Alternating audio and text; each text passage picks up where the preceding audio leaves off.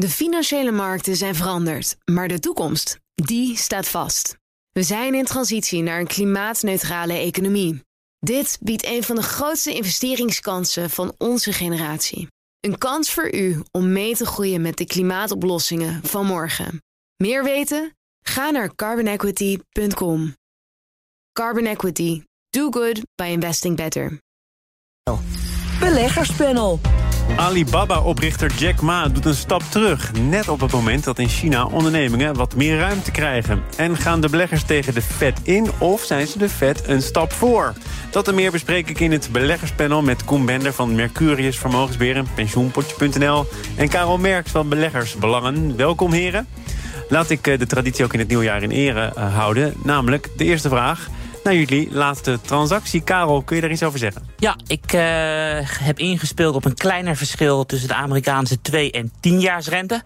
En om het even heel simpel uit te leggen, op dit moment ligt de 2-jaarsrente 70 basispunten boven de 10-jaarsrente. En normaal is het zo van hoe langer de rente, hoe meer onzekerheid. Dus dan zou je dus een, uh, verwachten dat de 10 jaar hoger zou liggen. Hij, ligt hij is invers, hè? Hij is invers. En dat betekent dus dat de Fed aan het afremmen is. En we hebben altijd geleerd dat afremmen komt een keertje een einde aan. Dus dat verschil van 74 gaat uiteindelijk naar 0 naar positief. Dus ik heb een yield curve steepener gekocht, zoals dat in vaktermen zo mooi heet. En zometeen praten we wat uitgebreider over het beleid van de Fed en hoe beleggers daarmee om zouden moeten gaan. Koen, beetje herbalanceren, beetje overwegen. Wat heb je gedaan? Nou ja, je, je hoort het. Uh, ik hoor het, jou, het goed. ik hoor het jou zeggen. Ja, nou ja en, en, en, daarin hebben we niet heel veel uh, veranderd. Uh, een van de posities die we al heel lang hebben is een farmaciepositie. we hebben er wat andere posities ook naast. We gaan het straks nog over China hebben. Een van de posities die we ook hebben is, is een, een, een, Chinese positie en technologie. Nou, technologie was in de maand december behoorlijk onderuit. En juist farmacie en medische sector is goed blijven liggen. Dus dat hebben we vorige maand, uh, of eigenlijk begin deze maand, verkocht. En technologie bijgekocht. En uh, daar waar het in het verleden ook wel eens uh, ja, een minder gunstig effect had, heeft dat nu natuurlijk een heel mooi, mooi effect. Maar welk zonder technologie-aandeel heb je het meeste bijgekocht, Koen? Nou, dat, wij, we doen dat met beleggingsfondsen, want anders kunnen we dat niet met fracties doen. Hè. Dus ehm, wij doen dat uh, met, een, met een actief beleggingsfonds. En een van de grootste posities die daarin zitten, is nog steeds Microsoft. En het grappige is dus dat dat aandeel zelf behoorlijk onderuit uh, is door uh, allerlei uh, ja, specifieke factoren. Alleen dat hele mandje, dat is omhoog. Dus we hoeven niet te gaan zitten ja, alles bij te houden om te kijken naar nou, welk moeten we nou Salesforce of moeten we Microsoft of welk technologiebedrijf moeten we nou precies hebben. Je zou toch ook kunnen zeggen dat dat je werk is of niet? Om dat wel precies nou, voor een, deel, voor een deel wel. Maar soms moet je ook erkennen dat er mensen zijn die beter zijn in het presenteren van een radioshow, zoals jij. Of dat er mensen zijn die heel veel kennis hebben van die farmacieaandelen. Ik kan niet overal uh, die dieptekennis van hebben, heb ik geleerd in al die tijd dat ik uh, beleg. Dus uh, het gaat om de, om de discipline en in dit geval ook van het herbalanceren. Laten we wel wat dieper ingaan op de situatie in China. Vlak voor het Chinese nieuwjaar opent China de grenzen weer. Flinke ommezwaai naar jarenlang streng covid-beleid. In de internationale media en ook in ons eigen bulletin... werd uh, zojuist nog iets gezegd over het aantal oplopende besmettingen.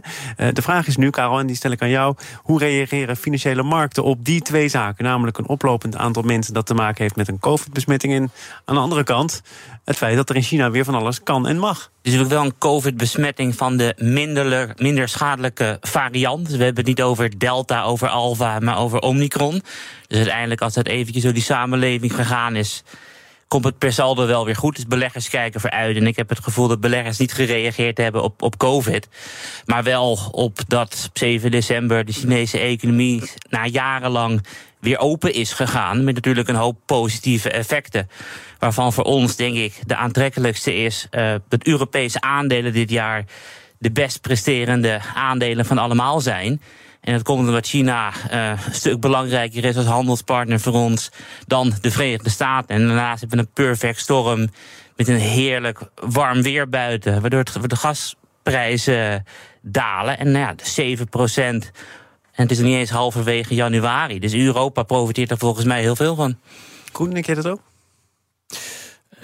Nou ja, of, of dat exact de reden is waarom de Europese beurzen het beter doen dan de Amerikaanse, dat, dat, dat laat ik heel even in het midden. Maar ehm, de, de ommezwaai die we gezien hebben na het rampjaar dat de Chinese leiders gehad hebben waarin met als, als klap op de vuurpijl de draai die ze hebben moeten maken van het zero-covid-beleid naar ehm, een openstelling, de waarschuwing die het volk heeft afgegeven, niet over deze lijnen heen, want te veel vrijheid inleven is niet goed.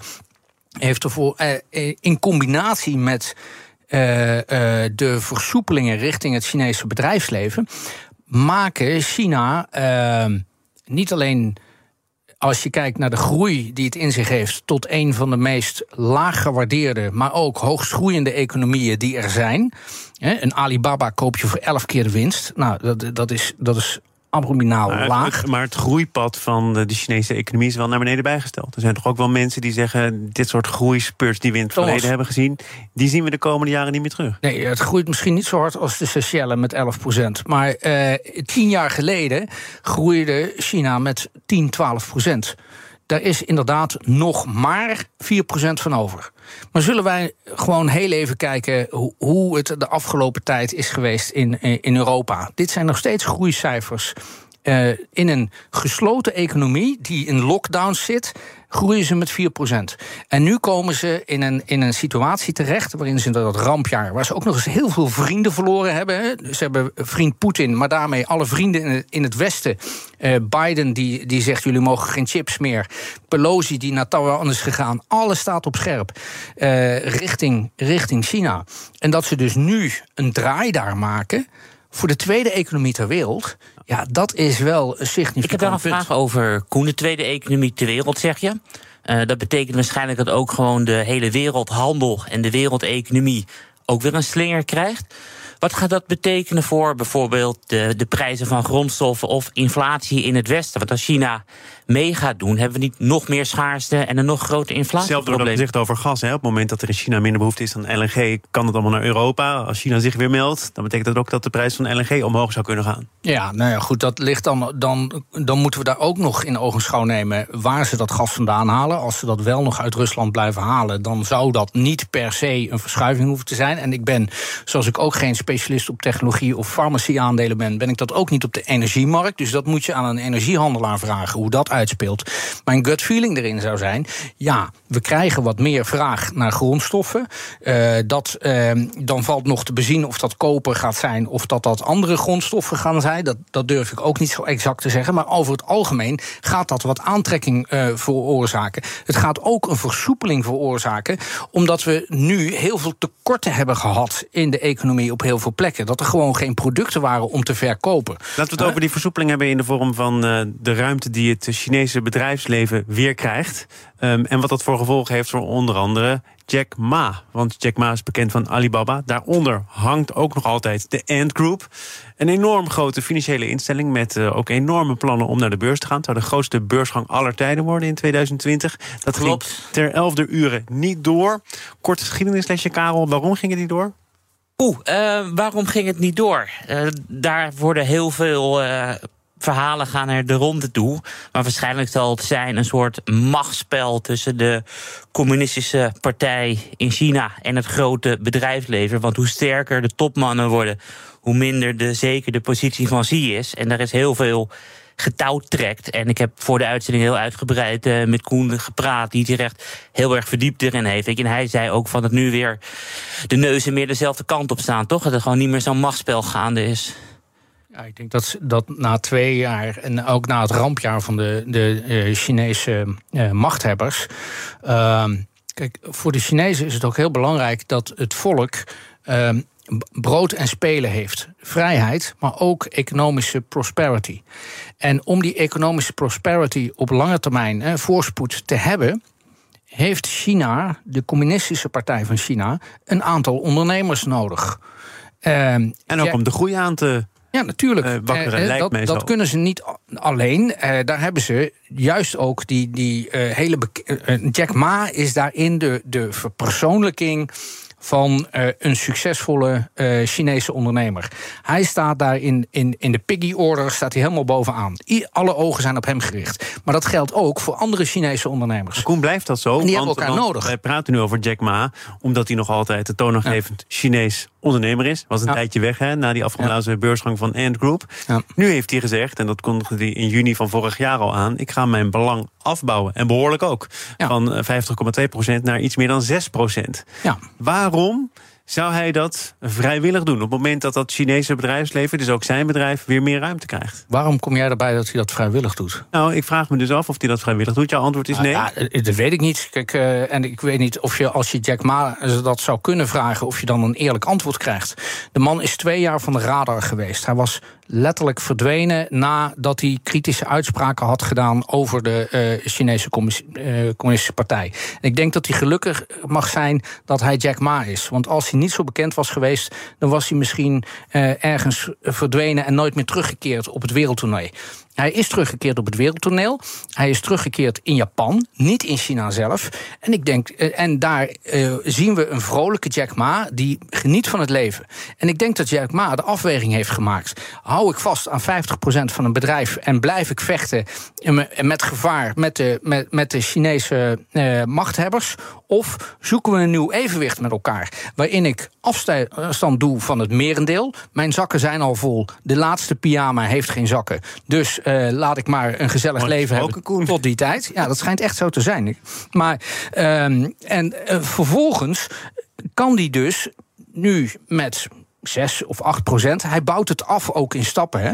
Als hij nu met Ant wel weer positief naar voren kan kijken, kan gaan ontwikkelen, een beursgang kan hebben, dan kan die 6 procent dadelijk misschien wel meer waard zijn dan 50% nu. De vraag is of hij daaraan vast moet houden. We kregen uh, een ongevraagd advies. Tenminste, Jack Ma kreeg dat gisteren van Marco Groot... in de uitzending van, uh, van gisteren dus, van 8 Days a Week. Hij zei het volgende. Ja, ik zou zeggen, uh, strikt erom en verkopen die club. Ja, er zijn twee dingen die je echt niet wil bezitten als groot aandeelhouder. En dat is één, een bedrijf dat je niet kan besturen.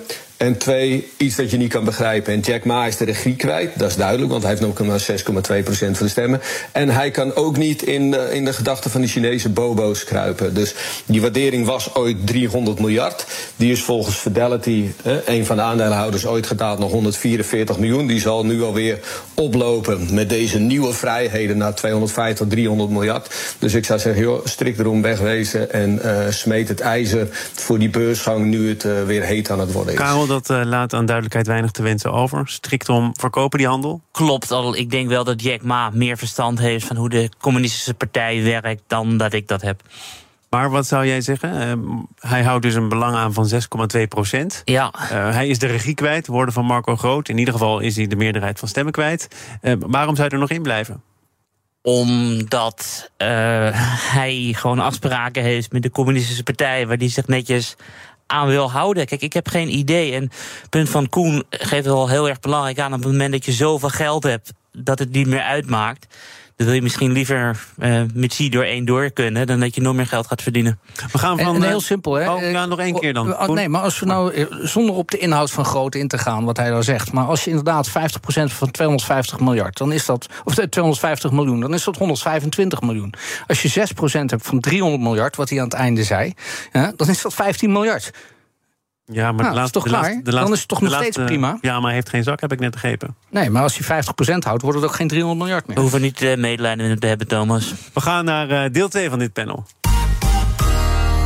BNR Nieuwsradio. Zaken doen. Thomas van Zeil. Bender en Karel Merk zijn hier als leden van het beleggerspanel. En in die beleggingswereld wordt de strategie traditiegetrouw aangepast op het beleid van de Amerikaanse Federal Reserve, de Fed. Maar beleggers slaan die ongeschreven wetmatigheid de afgelopen tijd in de wind. Is de analyse van het financiële dagblad. Don't fight the Fed staat op het tegeltje. Maar het bladdert een beetje af, Karel. Zie jij dat ook zo? Nee. Oh, nou, mooi onderwerp. Nou ja, uh, kijk, wat zegt de Federal Reserve? Van we gaan, het, we gaan afremmen, we gaan de rente verhogen en we gaan dus de balansen verkleinen. En wat hebben we gezien in de afgelopen anderhalf jaar, sinds oktober, november?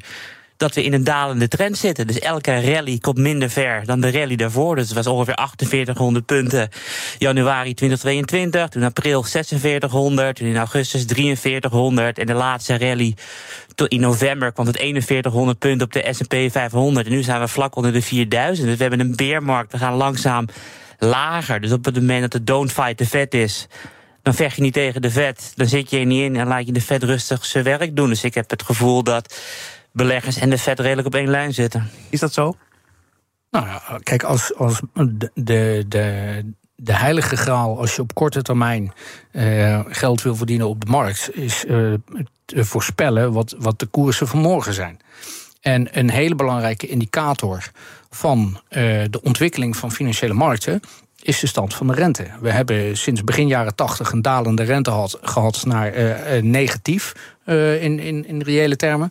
We hebben daarna eigenlijk sinds eind 2021 een oploping van de rente gezien die geleid heeft tot de daling die Karel net schetst. wanneer houdt die daling op? Ja, die one million dollar question kun je relateren aan wanneer stopt de Fed met uh, uh, de voet op de rem houden. Dus je wil eigenlijk niet fight the Fed, maar get ahead of the Fed. En uh, als je, dat is nog steeds een heel gevaarlijk spel. Maar uh, dan wil je dus kijken naar hoe ontwikkelt die economie zich. En dan kom je op het punt van nou, er is nog steeds heel weinig werkloosheid. Maar we zien wel die inflatie dalen doordat die uurlonen aan het dalen zijn. Dus die economie is weer aan het transformeren. En de Fed weet het ook niet. Ja, die hebben ook niet de helderheid. Heb je de ISM-cijfers gezien, uh, non-manufacturing van afgelopen december, Koen? Ik heb ze niet uitgeplozen, maar jij wel, vermoed ik. Nou ja, twee derde van de Amerikaanse economie is geen industrie, maar zijn diensten. En voor het eerst sinds 2,5 jaar uh, krimpt uh, de dienstensector. 50 betekent geen groei, geen krimp. Het was 49,6. De verwachting was uh, 55 en nieuwe orders van diensten daalden van 58 naar 45. Dus dat is een forse krimp. Ja, en nieuwe orders voorspellen wat de toekomstige uh, diensten gaan doen. Dus het beleid van de Fed doet zijn werk? Het doet zijn werk. Alleen ja. de vraag is van um, hoe diep wil de Fed uh, de dienstensector laten krimpen? En dat is heel erg spannend. Kijk, net weer een aankondiging Coinbase. Hè. Tweede ronde van ontslag. Het zijn nu allemaal uh, uh, 20% van de staf gaat eruit al de, techbedrijven zijn, of niet al de techbedrijven, maar veel techbedrijven zijn nu aan het snijden in hun personeelsbestand. En die banen, die worden, eh, die werklozen, die worden opgevangen door banen die er nog zijn, lager betaald. Als truckchauffeur, al in de horeca. In, uh, dus dat zorgt ervoor dat je toch min of meer hoop houdt op een zachte landing.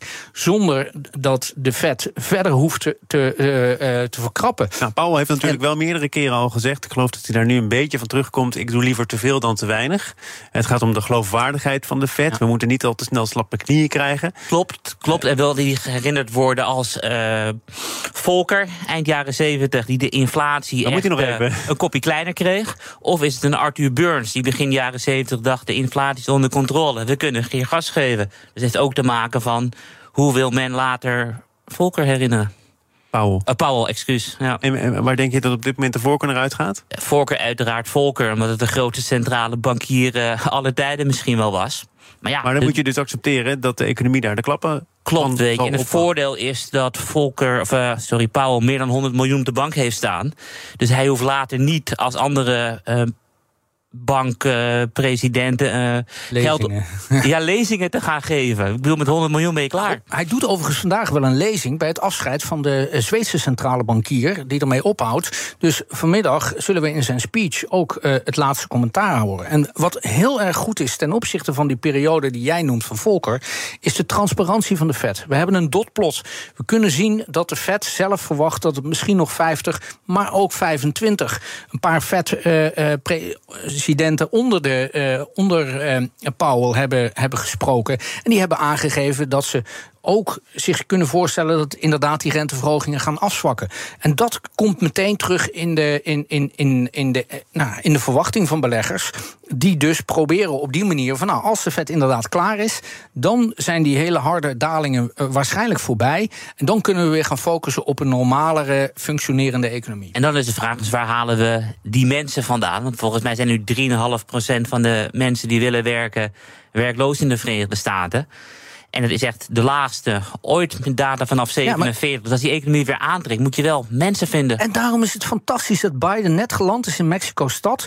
om eh, daar mogelijkerwijs ook te praten over de versoepeling van de stromen van mensen. Want Amerika heeft in zichzelf te weinig mensen, maar altijd geïmporteerd. Ja, klopt. Ik vanaf Latijns-Amerika. Uh, Trump. En Trump heeft over. het afgesneden. Ja. En Biden heeft het niet goed gemaakt. Dus ik Nee. volgens mij komen nog steeds minder mensen Nog dan niet ooit. goed gemaakt. Nog niet goed gemaakt. En als je dat nu gaat goedmaken, dan krijg je dus wel weer een, een wat betere balans. Dus we hebben Overigens, de hele wereld op de zakdoek. Hè? Zweden, Mexico, China, Amerika. We eindigen toch nog een beetje in Nederland. Althans bij een bedrijf met een Nederlands verleden, een Nederlands tintje.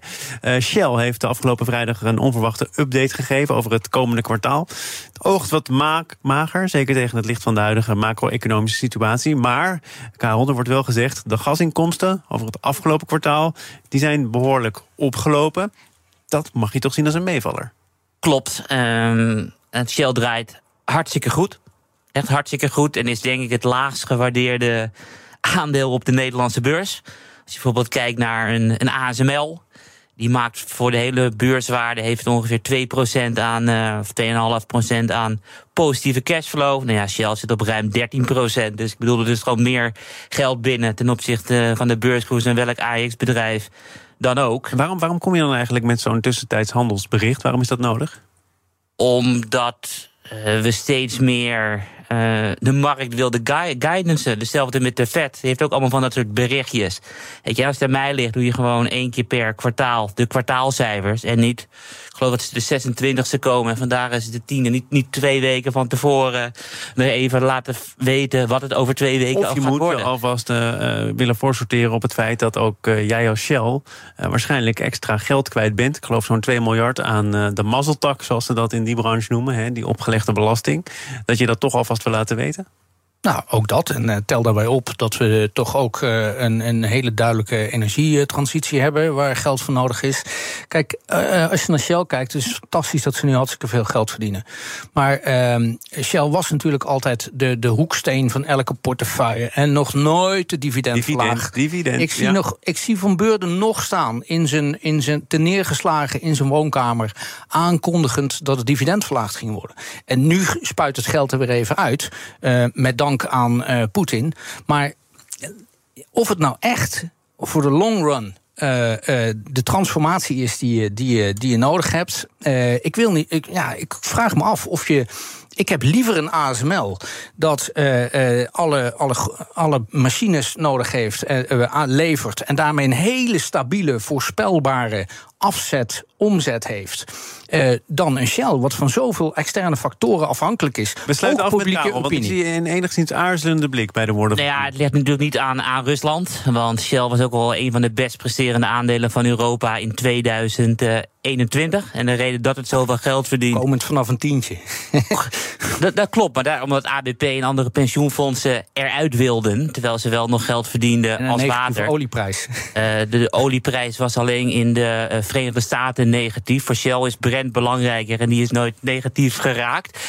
Eén dingetje nog. Shell heeft tientallen miljarden per jaar aan free cashflow. Dan kan best wel 2 miljard eh, af voor andere burgers. Het is nog steeds mijn favoriet op het Damrak.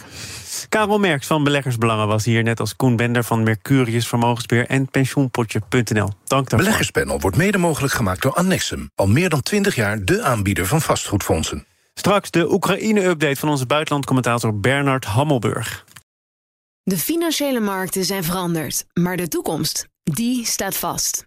We zijn in transitie naar een klimaatneutrale economie. Dit biedt een van de grootste investeringskansen van onze generatie. Een kans voor u om mee te groeien met de pioniers van morgen. Meer weten? Ga naar carbonequity.com. Carbon Equity. Do good by investing better.